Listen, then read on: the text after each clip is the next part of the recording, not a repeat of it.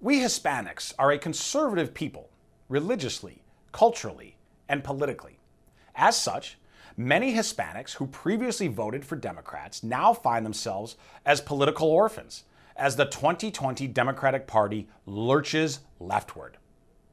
Among the extreme policies now embraced by Biden and Harris is allowing abortion up until the day of birth.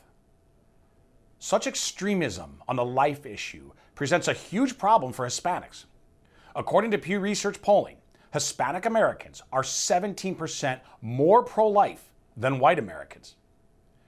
As the most pro life president in American history, Donald Trump presents a compelling case to earn the votes of all pro life Americans, including Hispanics.